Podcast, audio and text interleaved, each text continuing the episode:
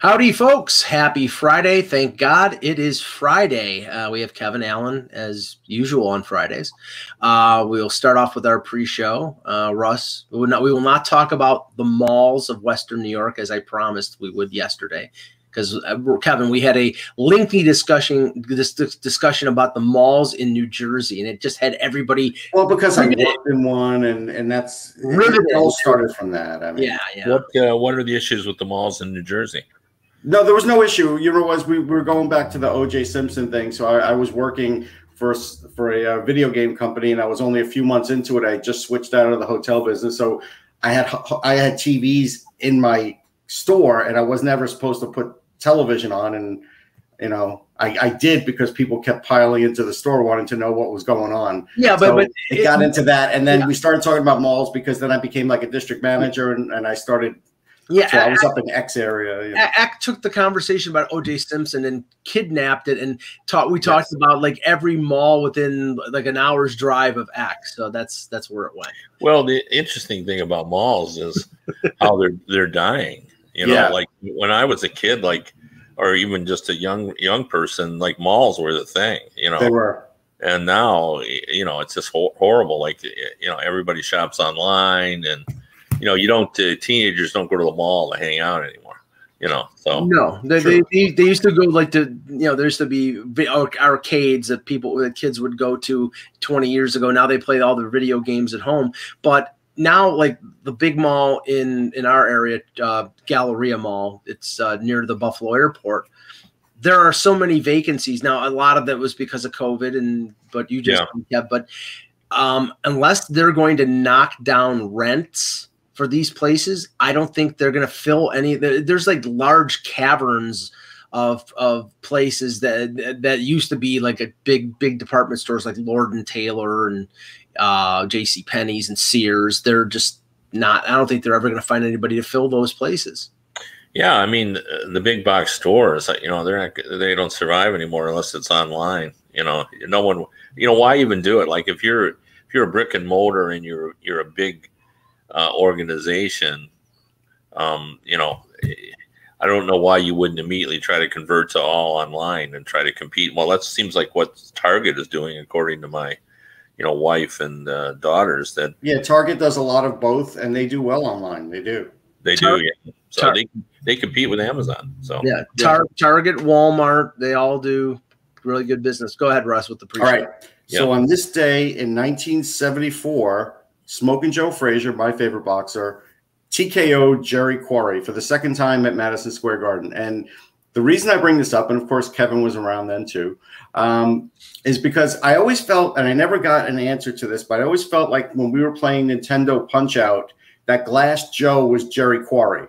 I always felt like because Jerry Quarry was known for having that glass jaw, that that's who they modeled Glass Joe out of. And and Kev, you weren't a big boxing fan, but you knew about Jerry Quarry. Sure. I knew about Jerry Quarry. I always saw him as the Washington Generals of boxing. Yeah, like like when you when you when a big name fighter needed a fight to make some money after he had just won before he defended his title. I mean, he defended it against Quarry, but Quarry wasn't going to beat him. So right. you'd fight Jerry Quarry because everybody knew Jerry Quarry, so people would tune in and. uh so he was like the Washington Generals. He's the guy you beat up before you went and and uh, you know fought for. Uh, he, he was uh, a he was a safe tune-up, is what you're saying, which is which is right. He yeah. yeah, I mean, I didn't realize. I think his first big fight was against Floyd Patterson. So Quarry was even went back wow. further than than I even realized. I guess Patterson. Well, Patterson fought a long time too. What What did you just say? I missed it because uh, I.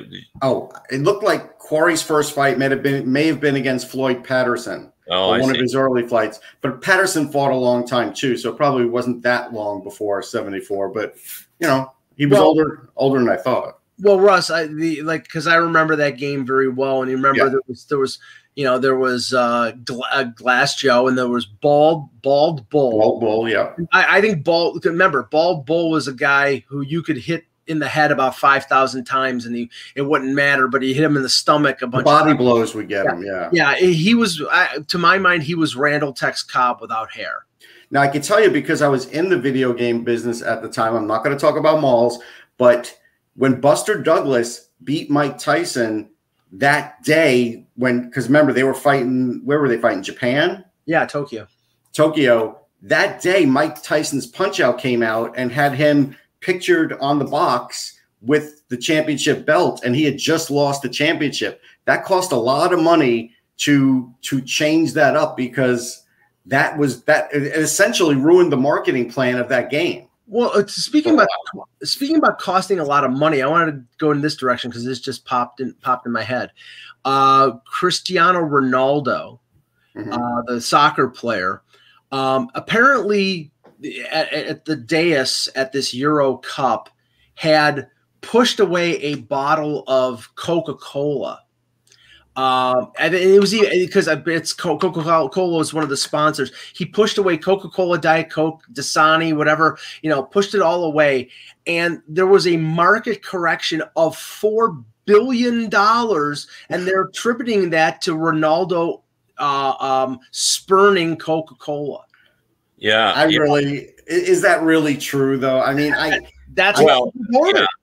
Uh, but I will say that stuff's big business. Like I remember uh, during the, I think it was the lockout when the the they had that NHL Players Association. I think it was like three on three, or was it, or maybe it was. Oh, was that Ryan Smyth when he was doing no, that that tour? No, no, maybe it was. You know, maybe I'm wrong on that. Maybe it was just a like a World Cup thing.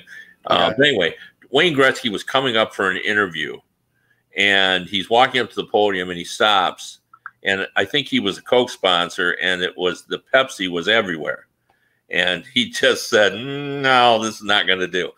so, you know, he couldn't, you know, and obviously he was being loyal to his uh, sponsor, um, and uh, you know, and that was I remember that was sort of the first time I really had given that a lot of thought because you know not a lot of hockey players had a lot of big time deals. No, that's I'm true. Sure, I'm sure his deal with and and to be honest with you, I don't remember whether he was Coke or Pepsi, but his deal with whomever it was, he was going to be loyal to it. You know. Yeah, so. but uh, okay, but the only thing I could say in contrast to it, and maybe you know, maybe Mike's right, and that's how the financial world works. But like Tiger Woods years ago, not that long ago, maybe five, ten years ago, was doing Buick, and you would never see Tiger Woods driving a Buick in public. That was an impossibility. So, like, wouldn't that hurt the market if you see Tiger Woods in his regular car? Yeah. Well, well, the most famous one is the Dream Team, the the, the basketball Dream Team, and Michael Jordan, who obviously you know, with Air Jordans was sponsored by Nike, and the Olympic, uh, the U.S. Olympic. Uh, their uniforms, I think, believe were Reebok, and when yeah. they hit the gold medal ceremony, I'm pretty sure Jordan either he either covered up the Reebok emblem or put on like something else over it like a like a hoodie or something over it that uh, you know because he couldn't he was staying loyal to the and maybe con- contractually he couldn't do it but i mean it, it's always it's always like really you know skittish what what happens but all i know is like eh, eh, four billion dollars i mean just because the guy moved a bottle on a table.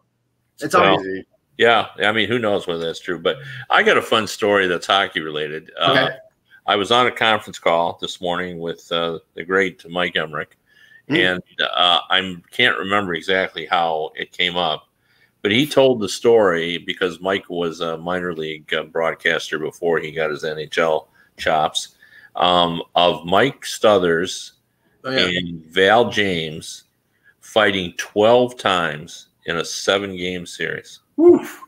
Like now, and and his only doc could say, you'd think they would have had, had it sorted out by the seventh time they fought. Mike Stothers and Val James both played for the Maple Leafs at one point. That was yeah in the eighties. Everybody played for the Maple Leafs. No, no, not everybody, but uh, but they did. I remember them both. Um, but that's got to be a record, you know. I would think be. so. Yeah. Um, I, I, I, you know, I know that they did a documentary that we saw numerous times over the, uh, over uh, like the, the, number of games I went to covering the Sabres a few years ago uh, when they celebrated the the 50th anniversary of the Sabres, where Tie Domi and, and Rob Ray probably fought about 20 some odd times. But that wasn't in a in one seven game series. That was over a span of years. Right. Yeah. So, yeah. yeah. That's got to be well. Yeah, my my favorite fighting story um, and it was in a book that I did with Darren McCarty, and he he has vivid memories of this because the one guy, Darren McCarty, was not a heavyweight. He was a light heavyweight. You know, he mm-hmm. really shouldn't have been fighting the the big guys, and the guy that scared him the most was Tony Twist. Oh yeah. And, um, oh yeah. He got into a fight with Tony Twist in St. Louis, and he, he got lucky and landed a hard punch, and uh, Twist felt it. And when they were done fighting, Twist looked at him and said, "You know, basically, we're going to go again." So they were out there again, and Twist was pushing him, and McCarty just didn't want to do this. You know, he didn't want to go toe to toe with him again. And all of a sudden, he heard uh, Scotty Bowman standing up the bench yelling to Darren McCarty, Darren, if you fight Tony Twist one more time, you're not going to play the rest of this season. You're not fighting him. You hear that? Darren looked at Tony and said, Sorry, you know, not much much I can do now. And when he got back to the bench, he said, I turned to Scotty and I said, Thanks, Scotty. And Scotty said, You're welcome. yeah, Twist was a tough one, man. He yeah. he was a heavyweight, a real heavyweight. Yeah, uh, yeah, the, he was on those Blues teams with Kelly Chase and I mean, obviously Pronger was. Yeah, Pronger wasn't really a fighter. No, he just elbowed you in the head. That's he all. just he was just big and tough and dirty as hell, and that was good enough. But anyway, all right, let's get started with the show. Ack will be joining us in a few minutes. Hello, Hockey World. Today is Friday, June eighteenth, twenty twenty one. I'm Russ Cohen from Sportsology. I'm Kevin Allen from Hockey Buzz. And I'm Michael Augello, and this is the Hockey Buzzcast here on hockeybuzz.com. Okay, let's start with the game last night. Uh, a 2 1 victory by the uh, Tampa Bay Lightning over the New York Islanders at Nassau Coliseum. Um, Kev, this game sort of played out the way I thought, the way I think the series is going to play out close, tough. Um, but in the end, Tampa's talent is a little better than the Islanders, and that sort of played out with them getting the opening goal and then responding quickly after the Islanders had tied it up. Well, for sure. And, um, you know, we've talked about this before, but it just bears repeating. You know, they've learned so much by their losses and then their championship. And one of the things they've learned is, um, is, you know, how to survive. They have survival skills, as my wife likes to say. Um, they just hang in there and they know how to do that. I mean, they've they're what ten and one in games where they're leading into the third now. Yeah. And I, I, I thought Cooper as post game press conference was just perfect because I don't know. I mean, a lot of coaches understand their teams, uh, but Cooper really has an understanding. He said, "You know, I thought we were sitting back a little bit too much, um, but you know." as it as it as it turned out, the, the guys knew what they were doing, and uh, you know it was okay. But um, you know that's all they were doing. They were protecting their lead, and for all the offensive prowess and skill that they have, they knew how to do that. You know, they know how to hang on to a lead. They know how to play. And uh, Mike, uh, you had said it the last time we were on about you know they can play anywhere you want, way you want to play, and they're perfectly comfortable playing New York Islanders two one hockey. Yeah. And they think, and they think, not only think, they know they can win that way. Yeah. Early, early on, Kev, I saw that um, Jan Rutta was getting into it with somebody, maybe it was Clutterbuck. I don't remember who it was. And that person like hit him three times with the stick and he just looked at him because he's like six foot three carved out of stone just looked at him like really are we going to do this again and it sort of stopped and then after that what i saw tampa do was keep the puck away from the Islanders with a lot of great passing, stretching the ice, and making their defensemen move. And you know what? That was working because the Islanders never could get a beat on them, and they were getting more scoring chances than the Islanders for a while. Early in the game, they were in the Islanders' end a lot. And in the end, like you said, they know how to win.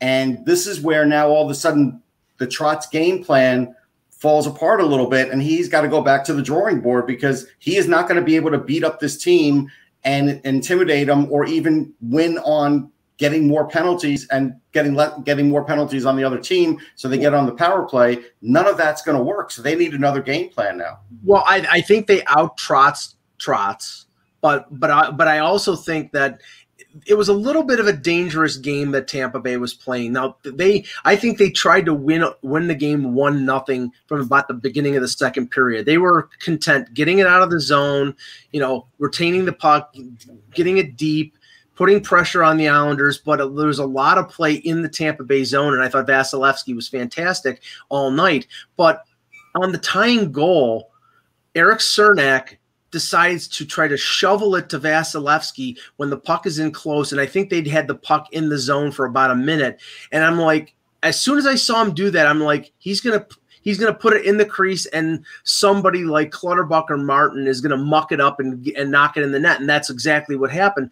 And luckily, they got the power play a few minutes later, and Point scores that fantastic goal on the on the man advantage. If it wasn't for that, it would have been one one going to the third period, Kev, and then the game is up for grabs. But once they led the led the game two to one going in the third, they just resumed playing that uh, disciplined defensive style and relying on Vasilevskiy, and they were able to win the game. Well, it was interesting in the post game too because um, Cooper sounded a little bit like Trotz when he said, "You know what we decided is they if they were going to score against us, they were going to have to go 200 feet. Like we yeah. were, you know, they were pushing the puck as you said, get it in deep, and they were going to make yeah. them come up the entire ice." Uh, in order to do that, and Trotz was what was Trotz saying? Trotz was saying that we didn't get enough production out of our offense. All four lines, we did underproduced.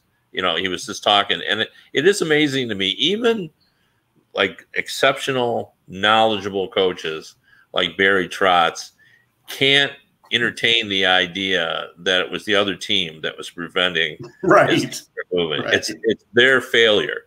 Like we just we we just didn't get in. You know, right. we got no. We that is that is funny. Yeah, we we we got to get more out of our lines. Well, yeah, you know the reason you weren't getting in is Tampa Bay is playing the way you do. And you know, when you prevent the other team from getting goals, you don't say, "Well, they they didn't get the job done." You say, "Boy, our guys did a great job." So, um, but you know, both teams are just playing great. Like this is good yeah. hockey. Um, and it's a it was shame. a little boring last night, but it still was good hockey. Well, oh, yeah, I, I liked it. So, well, no, I, what what I thought Kev, uh, the build up to that game in terms of, oh my God, they're going into the the the uh, the crucible of uh, you know the Nassau Coliseum where you know teams go to die. I, I can't remember what I what I uh, messaged uh, Russ that like uh, uh, Yes Network had some reference to Nassau Coliseum and which I never heard before in yeah, my entire yeah, life. Right, the Islanders record at Nassau. I mean, you know, don't get me wrong. It's no, a, the record. Yes, what they wrote on top of it, I never. Right, right. So, but Tampa, they shut the crowd up in the first period with the Gourde goal the crowd was, I thought, muted for most of the second period while you know the, the Islanders were getting good chances. Then they exploded when they got the tying goal, which was a typical hardworking Islander goal. And then Tampa Bay shut them up with the with the goal to make it two to one. And in the third period, there was just sort of like a murmur, and you know, I mean, they were trying to stay in it, but I, I, I think that Tampa Bay successfully neutralized as much as you can the the, uh, the Islanders crowd. I agree. Uh, yeah, it wasn't the factor I thought it was going to be. Um, you know, but these are just two hardworking teams that I think can can push all those things aside and just sure. play the game. So, and I and I don't I don't think this series is over with because Tampa Bay won game two. I think you know they, they, it's very possible they get a split and they go back to Tampa Bay tied two two, and then it could it, like I think I predicted in going in seven and Tampa Bay winning. I, I, went seven two. You yeah. know, couple other things, Mike. Like I had brought up yesterday, Kev. Like like Cooper went to Hofstra. I know somebody that went to school with him, and so he, you know, he was on the island for form for during his college years. So he certainly spent time in Nassau Coliseum. So none of that was going to bother him anyhow, because he had seen that many times before, and he's a champion too. So that that always helps. But the other thing was, and I mentioned this a couple days ago, two three days ago, was that you know Brayden Point was eventually going to wake up, and now that Brayden Point has woken up it's like, you know, Barzal was the secret weapon for the Islanders. Point is definitely the secret weapon for Tampa, but Tampa has more than that. And when Barzal's not scoring for the Islanders, it does dry up quick. Even though Brock Nelson's a really good player, you can't count on him to score every game. It's just not the way he is. And he's not a big assist guy. Mm-hmm. So this is where Tampa either has to make more mistakes and play into the Islanders game, which is likely not to happen, or the Islanders are going to have to figure out how to get a little more offense out of their guys, and that that is going to be on Barry Trotz. He's going to have to figure that out. Yeah, well, yeah, that's why they pay the, them the the big bucks to do that. But I think it's easier for Trotz to figure out how to stop uh, uh, good offenses than to figure out how to create more goals. So, oh, I think so too. I mean, I think you're right. Yeah. And, the, and the other thing is, so in the chat room, they're asking, so when Sorokin getting in, they're not taking Varlamov out. He didn't lose in that game. Right. There's no reason to take him out. Yeah, no, no. Well, for sure. Um, I would agree with that. And um, now, if Eck was if Eck was on the show, oh, Eck would give us a different story, and he might when he gets on. I get it. You gotta go to Sorokin. He's a you know he's a you know he would have stopped that goal side to side. I'm telling you, he'd have stopped it. All right. Well, okay. Let, let's talk about a few different things here. Um, I, I, was curious to read this from Pierre LeBrun yesterday, Kevin. I wanted to get your input on this.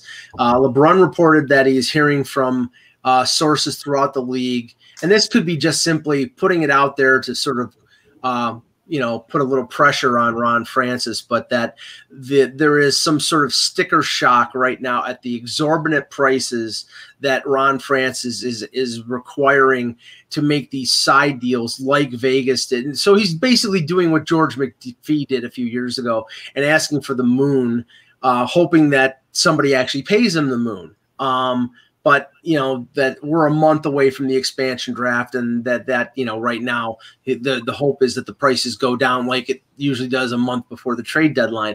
I mean do you think nhl teams are going to fall for this a second time? I do because nope. the, i see i do because the cap situation right now in the league is so bad with the flat cap that somebody maybe maybe it's not going to be alex tucker jonathan marchessault but somebody's going to pay make a deal that they probably regret later on well, I mean, there might be one of those or two of those, but I, you know, they're not going to do everything they did last time. I mean, basically, the way it was explained to me and talking to general managers is there's going to be a lot more working between teams than working with Seattle.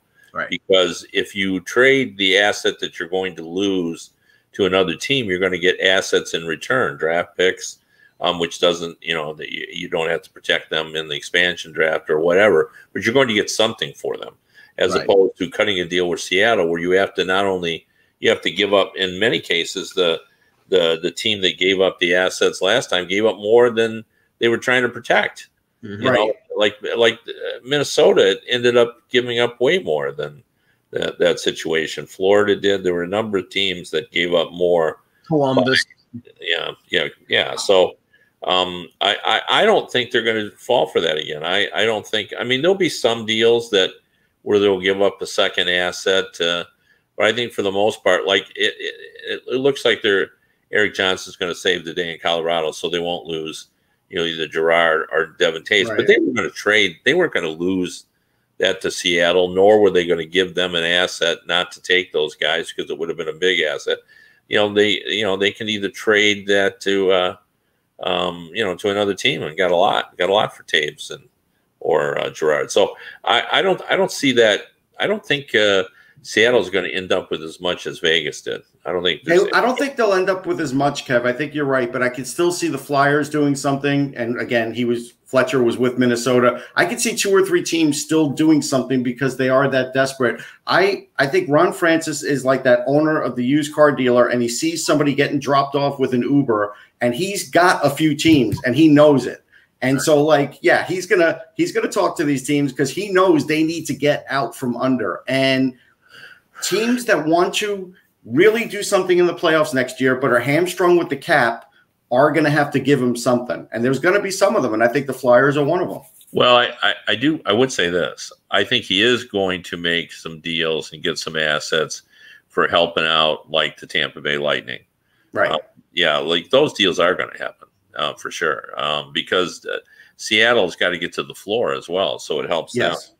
So I, I think we will see those deals. The deals that I think that we won't see as many of is okay.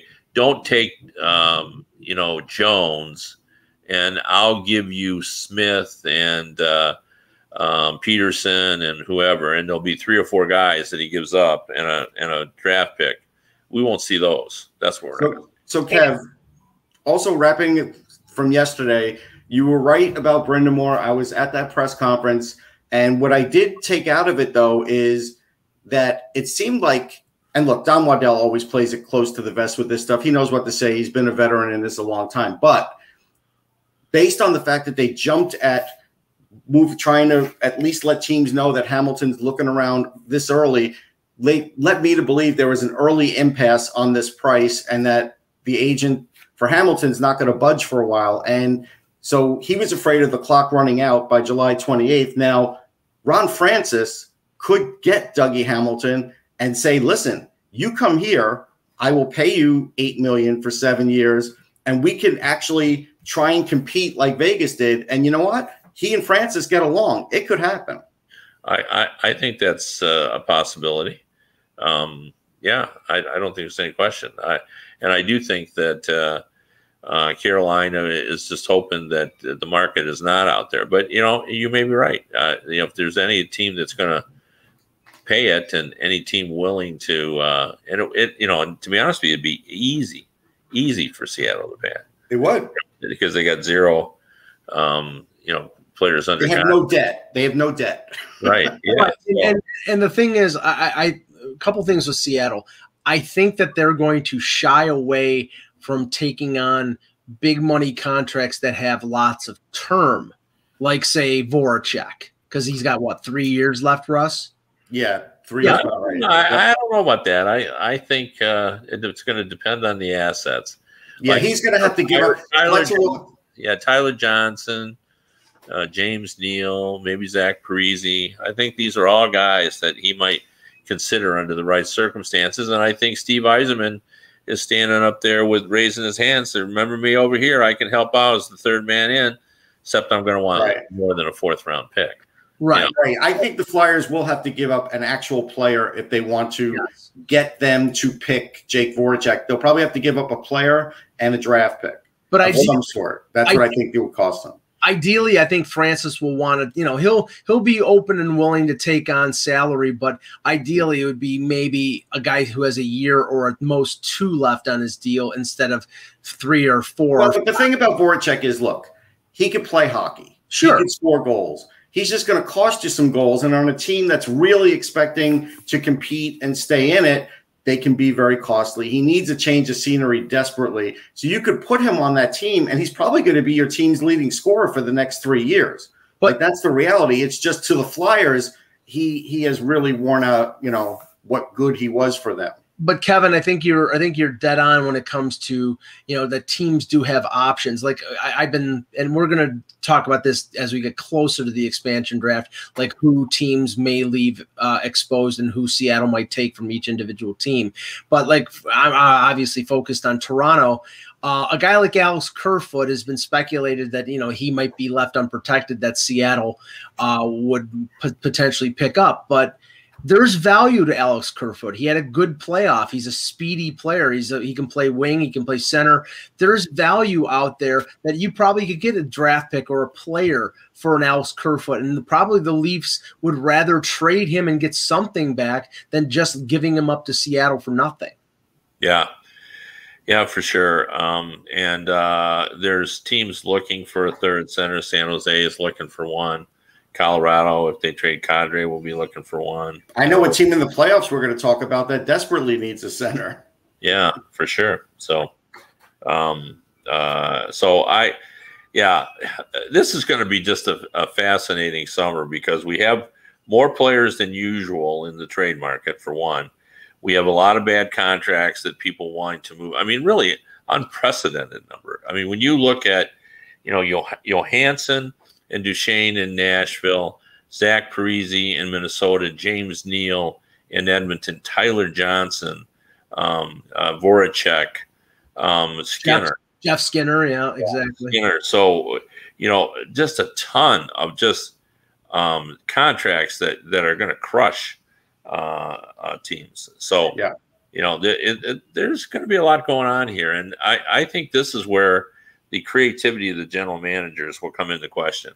And and the curious do it. So and the curious thing here, Kev, is that the off season is not that long and that's no, going to put pressure on these general managers to be able to make moves in a shorter window and you know that that opens up things for potential mistakes because desperation will sort of set in now um, Elliotte Friedman makes a, a weekly appearance on Buffalo Radio, and he was asked about Jack Eichel, and he he confirmed what's been reported over the last couple days that the Anaheim Ducks are are heavily interested in Eichel, and this makes a lot of sense because Getzlaf's contract is, has expired, so they've got a lot of cap space.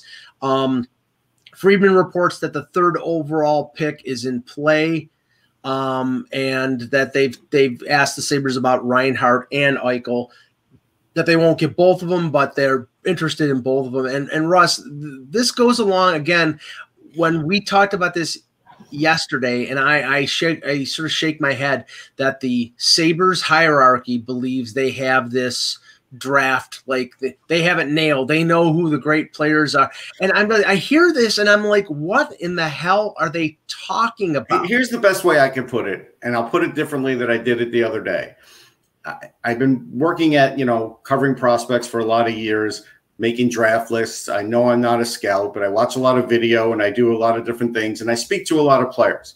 This is by far the hardest year that i've ever had. I wouldn't even attempt to do more than a list of 32 simply because not being able to see enough, not being able to see enough live, the whole mix, the good mix that you'd like to have. And there's no way the Sabres could ever feel that comfortable about this draft because they don't have enough boots on the ground. So what they're saying is they're trying to get their fans excited about this draft and saying, we got this. And this is a very dangerous draft to say we got this. Even if you went with all the US guys, the U.S. team is not what it was a couple years ago. There's good players there. Don't get me wrong, but if you start picking them in the wrong spots, you're going to look three, four years down the line and say, "I don't think we picked this guy in the right spot." I think that's the uh, the inherent danger here. Yeah, and I, I think uh, you know that it's not a slam dunk that Anaheim can get this deal done. I think they're more than willing to give up that three, but uh, they're going to balk at Drysdale or Zegras. So, Absolutely. And um, I I don't know. Like they wouldn't budge off of it uh, with uh, Dubois. So um, yeah, I don't know. I don't know if they're going to willing to do that. I think you'd see. I'd see. I'd see the Kings would give up um, Turcotte.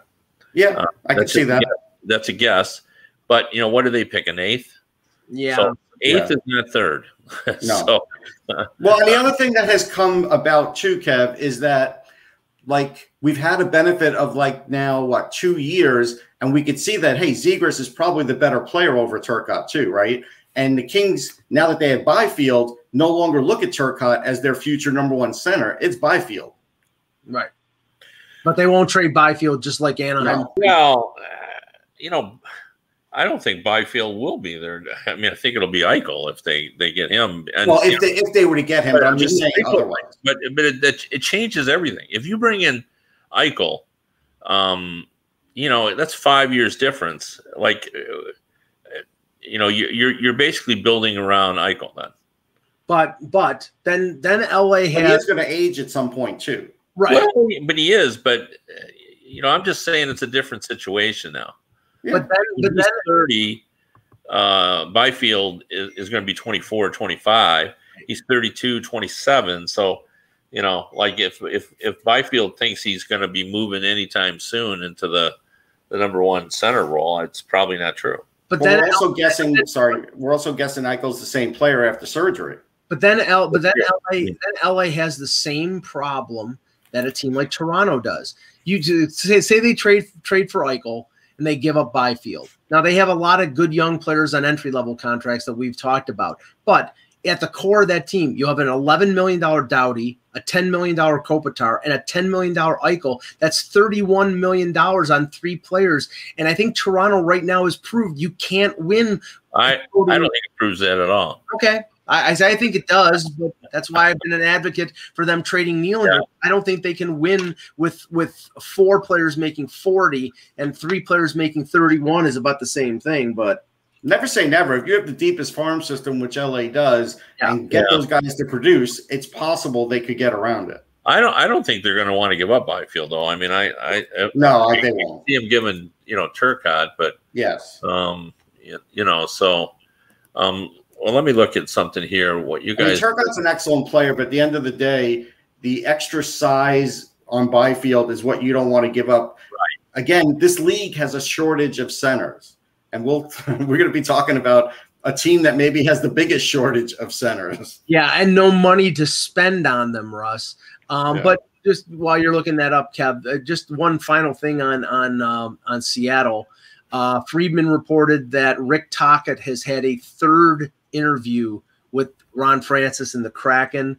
Doesn't seem uh, doesn't mean that it's etched in stone, but that's a good indicator that uh, Tocchet is, you know, maybe the leading candidate for uh, the Kraken job. And Russ, I mean, you know, I think he, you know, he proved uh, in Arizona that he could work with a team that I think was sort of lacking a lot in talent in some areas, and he was able to get them to play pretty well. So, I mean, I think yeah, just call Steve Stamkos. He's the one who got Tocchet. Uh, he he when Steve when Tocchet went to Tampa, replacing Barry Melrose, who yeah. fell in love with his forty year old plus line and playing Steve Stamkos nine minutes a game and no power play. Rick Tocchet rescued him. And that's the kind of stuff Tocchet can do. Listen, Tocchet had Arizona playing over their head. I think Arizona, no matter what coach they bring in, are going to find themselves wishing that they had, you know, retained Rick Tocchet. Yeah, so I, I, was right on this, and I but I just wanted to look. So what you're saying is, um, Tampa Bay with Kucherov, Stamkos, Brayden Point, Vasilevskiy and Hedman at 45.6 million, five players at averaging 9 million, they won't be able to win. Is that what you're saying? Yeah. well, the, they've they've proved that they can get get through a round, and the four guys at forty million dollars have proved that they can't. At least they haven't yet.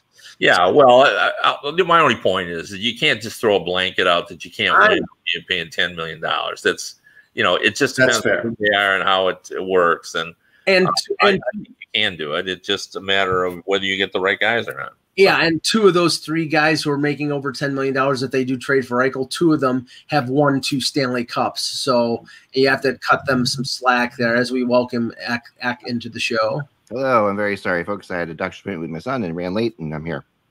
Excellent. Uh, we've already we've already talked about the Islanders in Tampa. So okay, good. Give any th- if you want to give your thoughts on that, and then we can move on to rumors. But you're not allowed to say that they got to shift to Sorokin. uh, they don't have to shift to Sorokin.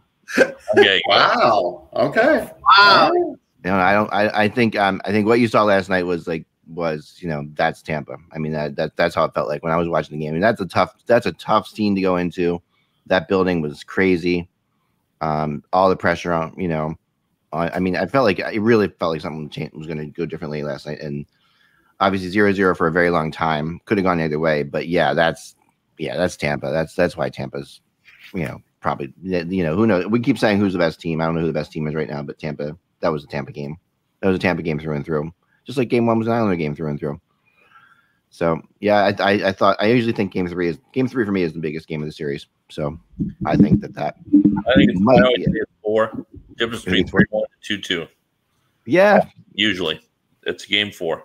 That's yeah, game of the series. I just love I just love the momentum shift of series. To me, that to me to me that's the most fun thing about a playoff series is how the momentum, how the pressure goes from team to team. You know, and how who who has to win more, who who's under. Obviously, game four now is all on the Islanders. You know, this is this is definitely one of those situations um, they win that game. Game five goes all on Tampa. So it's not that, that it's just a fun it's a fun fun shift. But I thought it was a good game. I um I really I really I'm really you know pulling for the Islanders. I don't think does there any has there been any talk today? I haven't been able to hear. Is there any talk today about Sorokin possibly going in? No, no, no. I didn't think so. I, I wouldn't put him into that pressure right now either. I really I really wouldn't.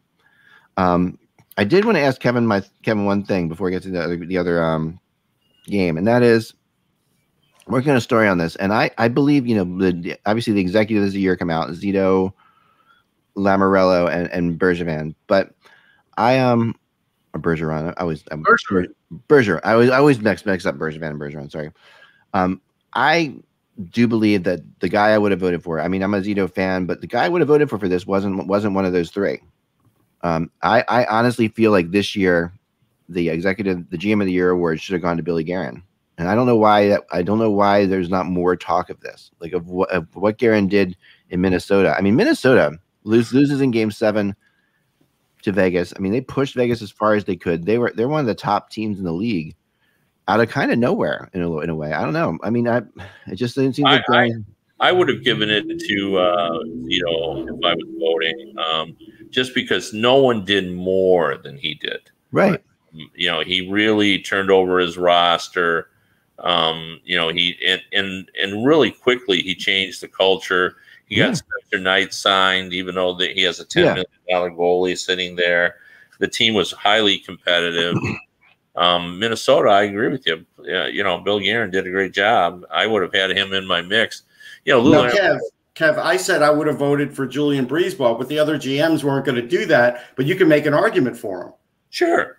Yeah, there's a lot of guys that did a lot of good jobs. I, um, uh, yeah, I, you know, that's that's a hard one. And Well, really, it's a hard one. And like I said, GM, I said this yesterday, GM is really not a year to year thing as much as it is um, like a five year to five year thing.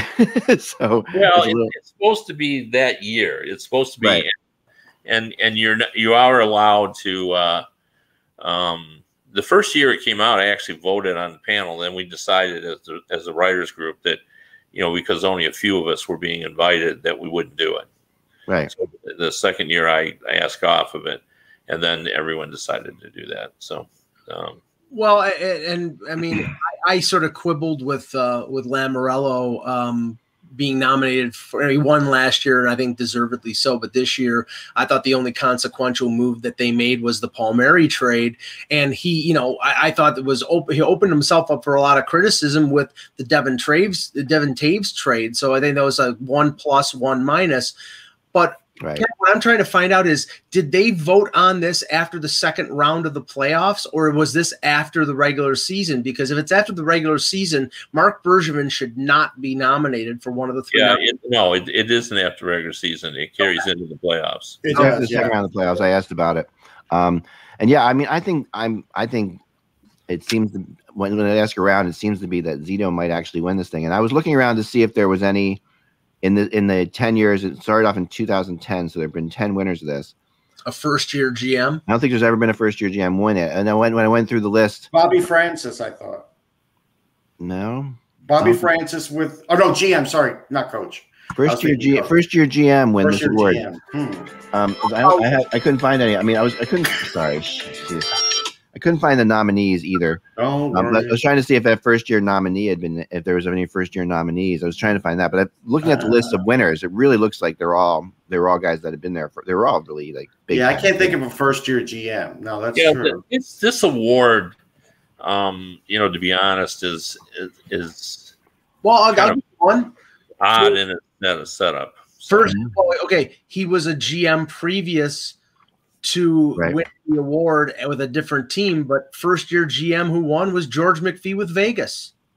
Okay, right, right, right. He being a GM previously, like he was, he wasn't a rookie GM. Like a, a rookie GM to me is, you know, like a rookie GM in the NHL is a rookie GM, right? First year GM with that team. with that team. Yeah, he wins with Vegas, and then obviously deservedly so. Yeah. But um, all right, so let's move on. That's just, I mean, I don't know who's going to win it. Actually, I think that if it's after the second round of the series, the let, let, let, let's bring up something that Russ Yeah. Russ and I discussed, or Yeah. actually Russ brought it up.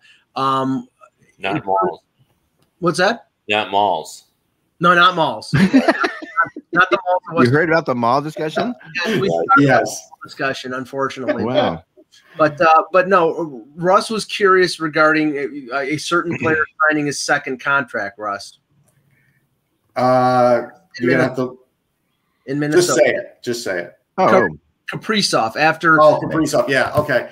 Um, yeah. So he burnt his first year of his contract when they signed him. So now his contract is up. He's still an RFA, and and so Minnesota has to give him a contract, and he's not an ordinary RFA signing, and he's already kind of hinted to management we he would like them to upgrade at the center position, which again is the hardest thing to do in Yeah. the NHL. And just my feeling is they're going to get one swing at this to give him a Right. long-term deal to his liking. Otherwise, it turns into Artemi Panarin. And so this is really going to be the big test for Guerin, I, I think. it will be. now he's not he's not an arbitration eligible RFA. He's Right. your RFA, which means they'll offer him the qualifying offer, and that I believe that protects them against the offer sheet. But here's a here's an offer sheet. I mean, you know, this is a guy that I think teams would definitely offer sheet if they had the opportunity to. You know, because he's an impact player. You know, Yeah. I mean, I'm- he came up a little small in the playoffs. I'm not saying anything that you know that's a big deal, but he did. I mean, he didn't have a. He scored what one goal in the playoffs, um, I think, in that whole playoff series against Vegas. He was very, very. He's a very exciting player. There's no question about it. He's got all the skills. He's a. and he makes players better. Like we He is a Panarin like, very Panarin like in a lot of ways. hmm I do agree that there's a lot of very similarities, but um, and I think he'll get a good contract. Uh, and they have like, I guess they have Parise and Suter coming off pretty soon, right? two goals, one assist. Uh, no, no. Both Suter and Parise have, I think, three years Well, there's left. still three years left. Oh Yeah, my but you God. know what's funny about that? All the talk is on Parise. Nobody says anything about about Suter. yeah, Sure. yeah. Well, because he still plays twenty something minutes a game. That's Yeah. why. Yeah, no, it's like that contract has not been a bad contract. No. Yeah, no, Parise is, is definitely been the one, and you know, he, I mean, he the fact that he wasn't playing in the play in the playoffs early, you know, in the in the whole playoffs, he In played the that the part, last yeah. two games, right? He played the last two games of that series.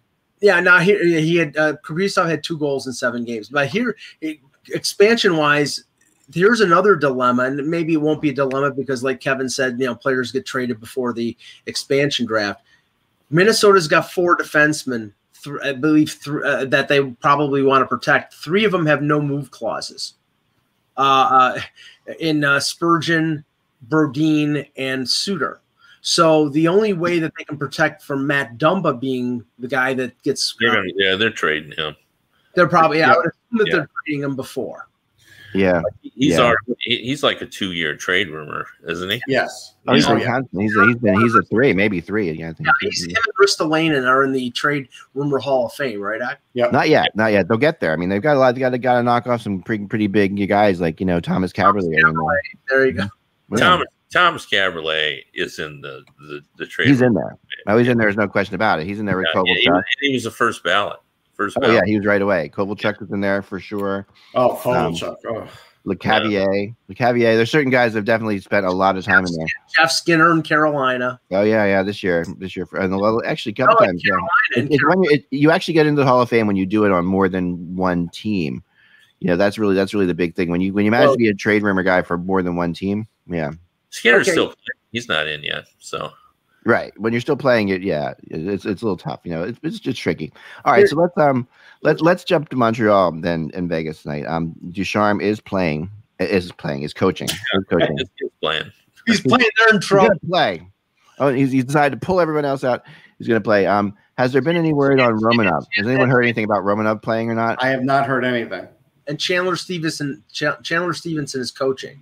Yeah, he did not. Chandler Stephenson did not travel to Montreal. So that this is we talked about this yesterday, Kevin. What your opinion on this? It, it is fascinating. Like you know, something that everyone seemed to have missed until Chandler Stephenson goes down is how thin this team is at center. Like this team is crazy thin at center.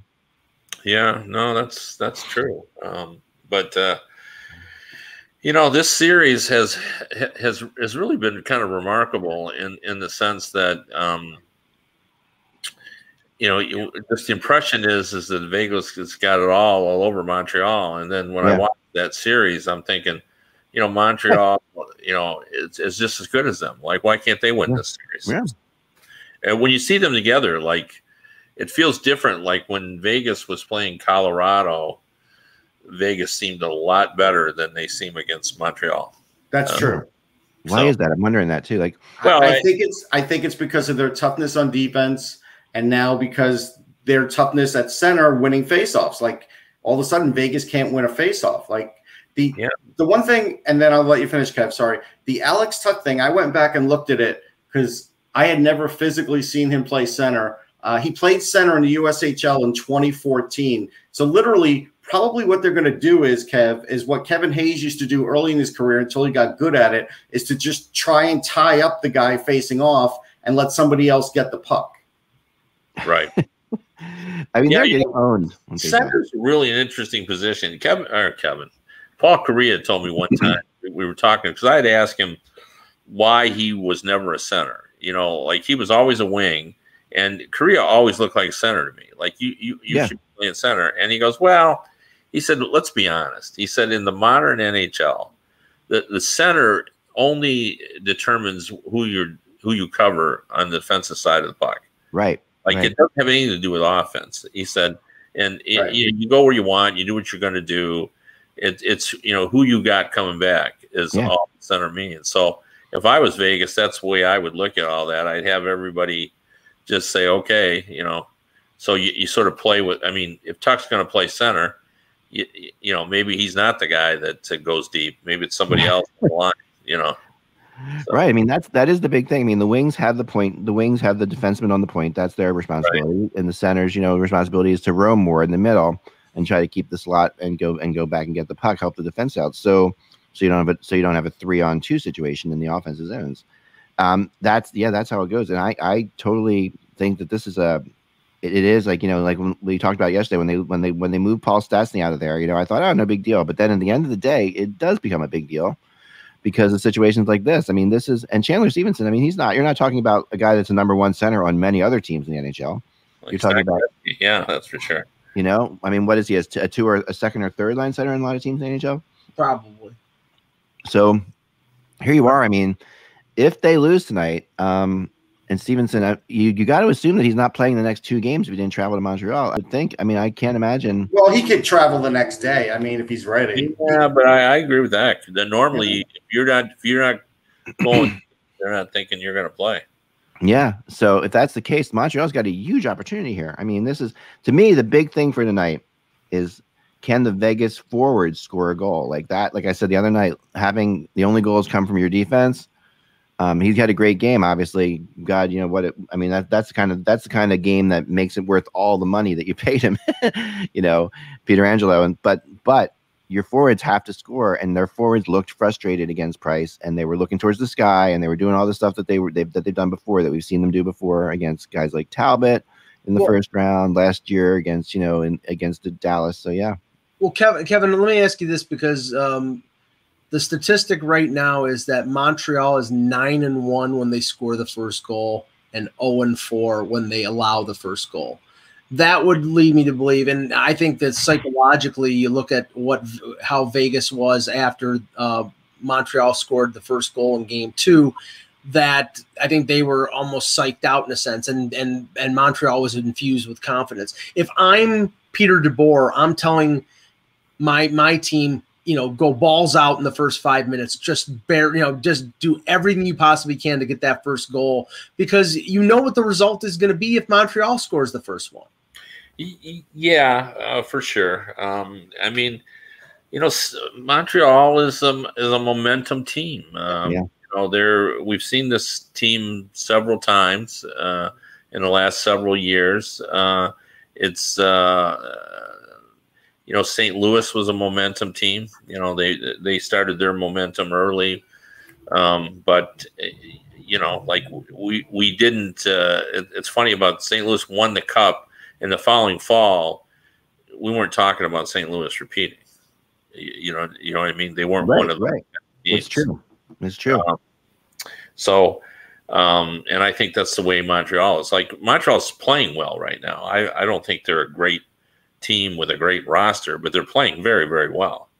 Um, and um, you know that's that's all you need. You, you, need to play well. And with Vegas having issues um, with the injuries and and such, um, you know Montreal has a chance. But I I've been real impressed by Montreal and the way they've played because they've done a really good job, and I think they have a lot of confidence. I'd rather be confident than skilled. Right. Yeah. Oh, in the in the playoffs, no question about it. Right. I mean, we've yeah. seen that so many times. Um, by the way, by the way, Mike, you're nine and one thing and the zero and four thing. Um, I had a discussion with my wife, Kevin, about your discussion about our discussion previously about math. Okay, she, she I said Kevin took Kevin called you out today on the podcast because you know you don't like these stats, but yet you like math. To which she to which she responded, "Well, tell Kevin this: probability probability is not what you guys think it is when you guys talk about sports." She said, "If you flip a coin, okay, the, if you flip a coin and someone says the probability is if you flip a coin 100 times it'll come up 50 times head and 50 times tails right? That's what everyone says. That's the probability. She said and that's completely wrong. It that's is wrong yeah. That's not the probability. Every flip.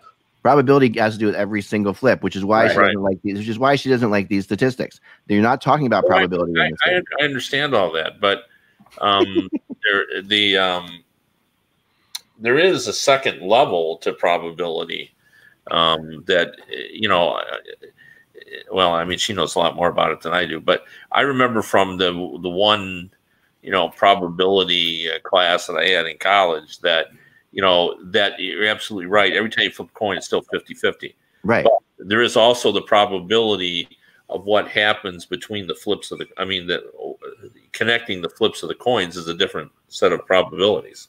That's more of a, I think that's more of a possibility, possibility or chances type thing. Like, or eh, but it but it absolutely has it, it absolutely has nothing to do with the next flip. And that's what that's why she doesn't like the statistics these those statistics in hockey. And i kind of it's the first time she explained to me so i'm glad i had this discussion. It's the first time she explained to me as i understood as to why. She's like just because this team has won nine times when they've scored first doesn't mean they're going out of 10 doesn't mean they're going to win the next time. No it doesn't um, but um, what that doesn't take into account is that there are other factors that influence the the, the flip of the coin. Like right. Uh, you know, like you're talking about a, flip of the coin, which you know it, it is uh, where where everything is always the same, but always 50 50, right? Hockey. Right, that's true, and that, that okay, good. I can go so, back with that. I want to keep this debate going. Yeah, when, when you when you flip a, flip a coin, um, you know that's that's always going to be the same. It's always going to be fifty percent. But when you're playing a hockey game, there are factors that influence like uh, that, that that influence what we are considering the flip of the coin, which is scoring the, the winning goal, like the confidence right. of the team, uh, the fact that the team that um, doesn't win the flip is going to be demoralized, um, and so therefore they're not going to play as hard. The, the crowd may get uh, yeah. Uh, fired up as well. So those yeah, yeah. influence all those. Yeah, no, I, I, I like that, and I think that's true. And I, I think in hockey, especially a nine and one, a nine and one when you're scoring the first goal just makes you confident when you score the first goal, and it gives you it also it makes yeah. you more confident, and it also gives you it also gives you the op you know gives gives you the drive to get that first goal because you you know that that you know there's a little bit of superstition. Yeah, but look, Colorado scored the first goal two or three times, and they're watching at home, so. Yeah, and you know, and, and it's very true. And and you know, Tampa's won every game on the road except for one, but that one game they they they lost on the road was Game Five when they had a chance to put away Florida, right? So there's like you just don't know. Yeah, I mean, th- uh, here's a good example of it. You know, right now in uh, baseball, unless they won last night, the Diamondbacks have a huge. No, they didn't win. They didn't win. So they have a huge losing streak. Huge losing streak. 35 games, something like that. Yeah. And, you know, um, you could say that, okay, they're a flip of the coin to win tomorrow. That's not exactly true because there's talent variations. But right. the the the weight of this losing streak makes it difficult for them to come out and you know have a 50-50 chance of winning tomorrow um, True. Oh yeah. And I, I think that's the same is true. Like when you have one of those things where, you know, you don't think there's any bearing on the the Maple Leafs players that they can't get out of the first round. Uh, of course there is. Yeah, yeah, yeah. Oh, yeah it weighs it weighs on you. And even if yeah. those guys weren't there for that, for those other other instances, so, so you know, my point would be, yeah. So that that uh, that statistic that they haven't got out of the first round since what 2004. What yeah. is it? Yeah, that that that, yeah. that that is significant. So, Kevin, what you're suggesting is the Leafs should be a team of robots because if they had robots, they could get out of the first round. No, I don't think I'm suggesting that at all. I like to look at it this way: no one in the public school system in Toronto has ever seen the Maple Leafs win a playoff series.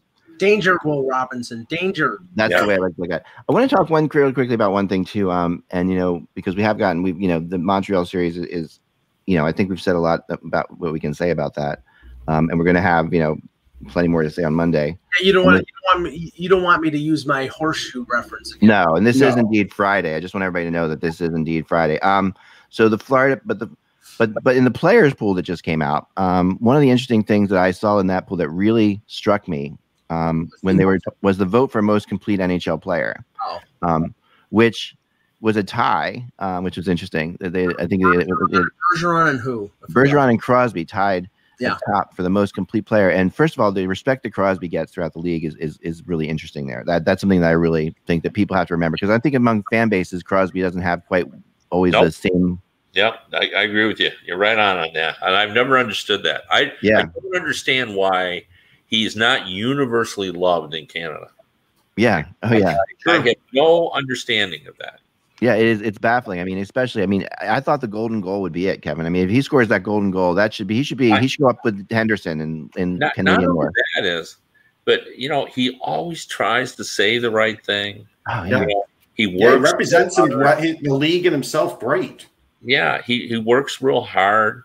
You know, he's still, uh, you know, there's no sign of deterioration. I mean, he's not exactly as dynamic as he was 10 years ago, but I mean, he still can play. I- Um, I know, think I don't think. I think there's sort of like a like a boring quality to Crosby. Yeah. That you know, like uh, for example, like okay, he scores the golden goal. He doesn't get a, a big ton of endorsements. The most important endorsement or the most uh, uh, visible one was he he started doing Tim Hortons commercials, and they had to include Nathan MacKinnon in the in, in the uh, the the advertising campaign because Crosby wasn't exciting enough. They had to have the other the other guy from uh, from uh, what was it, Nova Scotia where he's from. Yeah, I mean, so Paul it- Harbor. yeah, Yeah, Nova Scotia. Is there anything to this theory? And it's just I'm just throwing this out there. I'm just spitballing. I think Kevin and I may have, we may have talked about this at one point somewhere down the line in many, or many great discussions um, at an NHL Stanley Cup final. But is there anything to this that Crosby? We know nothing about Crosby's private life, but he is incredibly private. I mean, just I mean, he goes he goes well beyond I think to keep his off ice stuff off the ice. Yeah, you know? no, I, I, there might be something to that.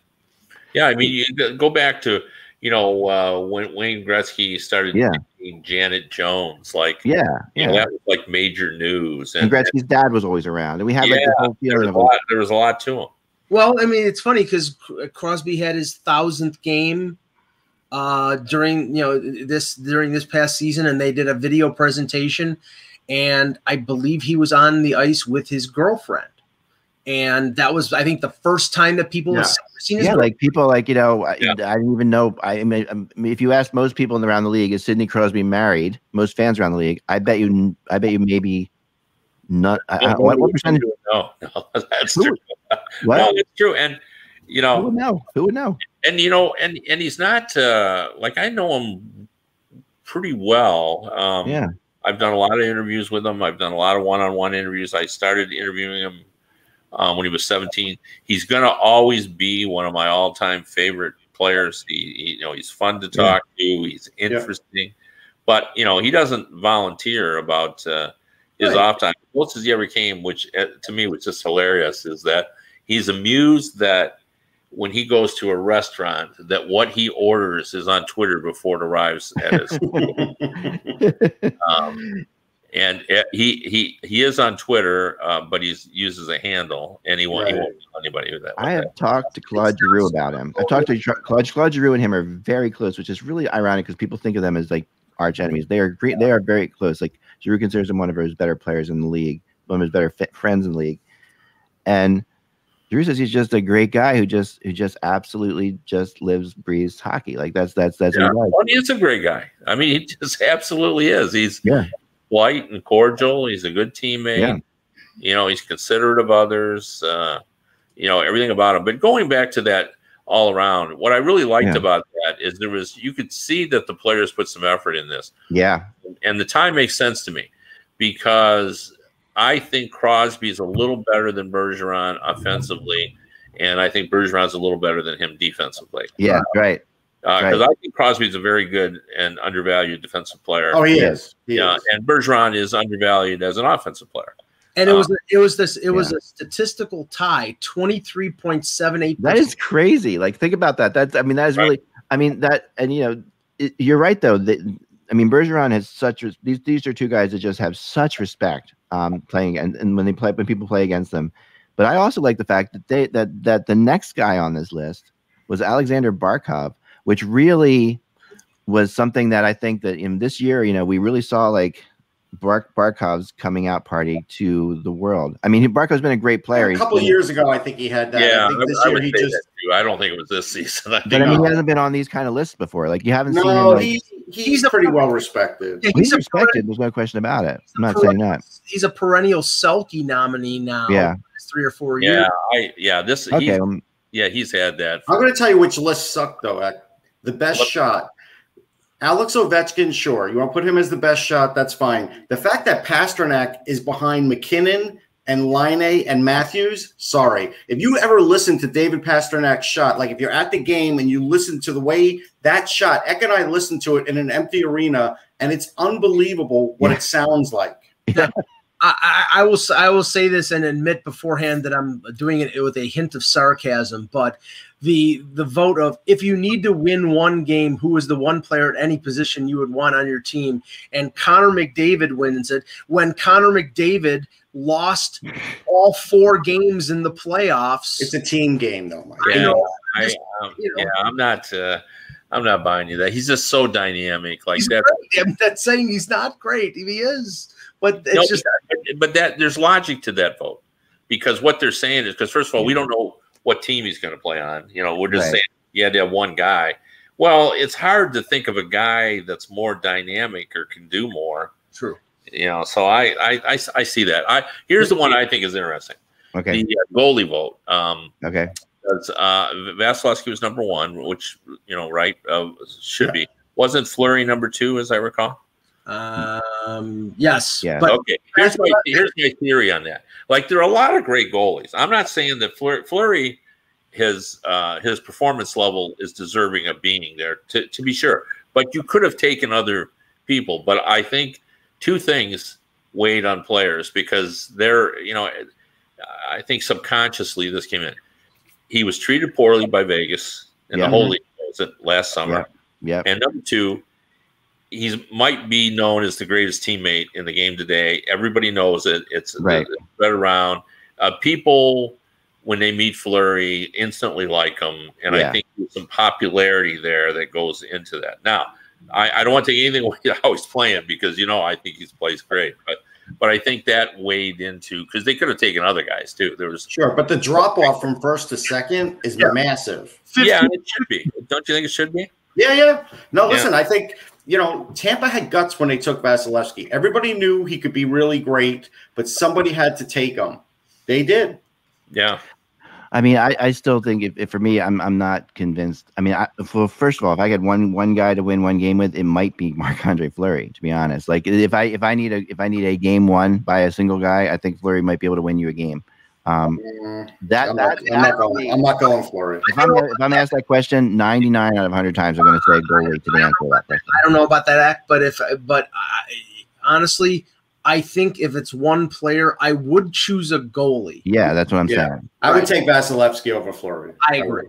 Yeah, I would, I would too, but I don't think I'd take a goalie because oftentimes, you know, if I'm, I'm assuming that if you're doing one game like that, you're playing against another great team as well. And Then it just comes down to which goalie is hotter Yeah. uh, at that time. So I, I think I'd do a forward. And this is where I bring up Mike Rupp because he never would have been on any of these lists. So, you know, to me, and uh, you know, and I think Fleury. I mean, what what if Vegas wins this series with Montreal? If they do, you're. I think it's going to be very important to go back to the first ten minutes of Game One as to a big reason why they won this series. Because honestly, there were moments in that first ten minutes that Fleury made some saves that were just ridiculous. That if Montreal gets keeps their confidence going and gets the lead there, I don't know that Montreal. I don't know that Vegas wins the series. I think that that to me was the was this the absolute telling thing.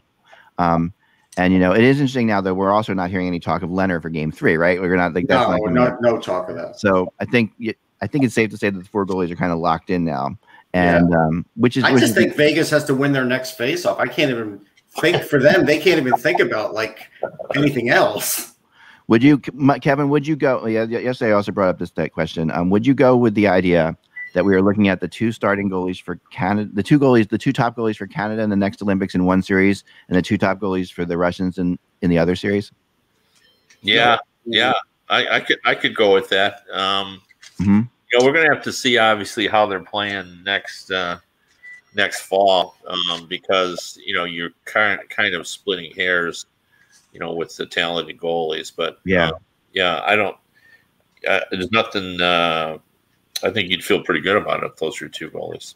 Yeah, I mean, I think that, I mean, and I think Fleury being if Fleury at forty is in is the Olympic goalie, or that would be pretty that'd be a heck of a story too. It's it's funny. It's funny how the dynamic has changed because I think before, like during the season, um, I think it was probably Binnington, Blackwood, and maybe Price. But even though Price was not having a good year, but based on that, they always like to bring a veteran guy. But now I think it's it's Fleury, Price, and Binnington. I think though that's Yeah, but if you're talking about a 40 year old goalie winning for you in the Olympics on international ice, Mhm. that's not a great formula. But we're playing on North American ice. Yeah. Are they playing on North American? Yeah, that's okay. they, they built North American ice in China. Okay, I Um, wasn't sure if they did. Okay, again, um, that gives it a better chance then. again, and I, I know that you know we don't know if they're playing. Yeah, I don't know if they're playing. Yeah. Either. I mean, I, they're playing. You think so? Yeah, I mean, it could fall apart, but I, I, uh, you know, I just there's too much at stake here. Like they really do. Uh, the IOC does want, and China wants. They want star power, and um, you know, it's hard to find that in the Winter Olympics unless you bring over some, you know, some some big name uh, athletes. So right. yeah, That's yeah, true. yeah, yeah, yeah. Interesting. Um, all All right. right. That's all I that's all we got. Thanks, guys. Thanks so much for a great uh, week, everyone, and enjoy the weekend. We'll have a lot to talk about. Geez, we'll have we'll know a lot by the by the time we get here on Monday. Remember, without the buzz, it's just hockey. We will talk to you then.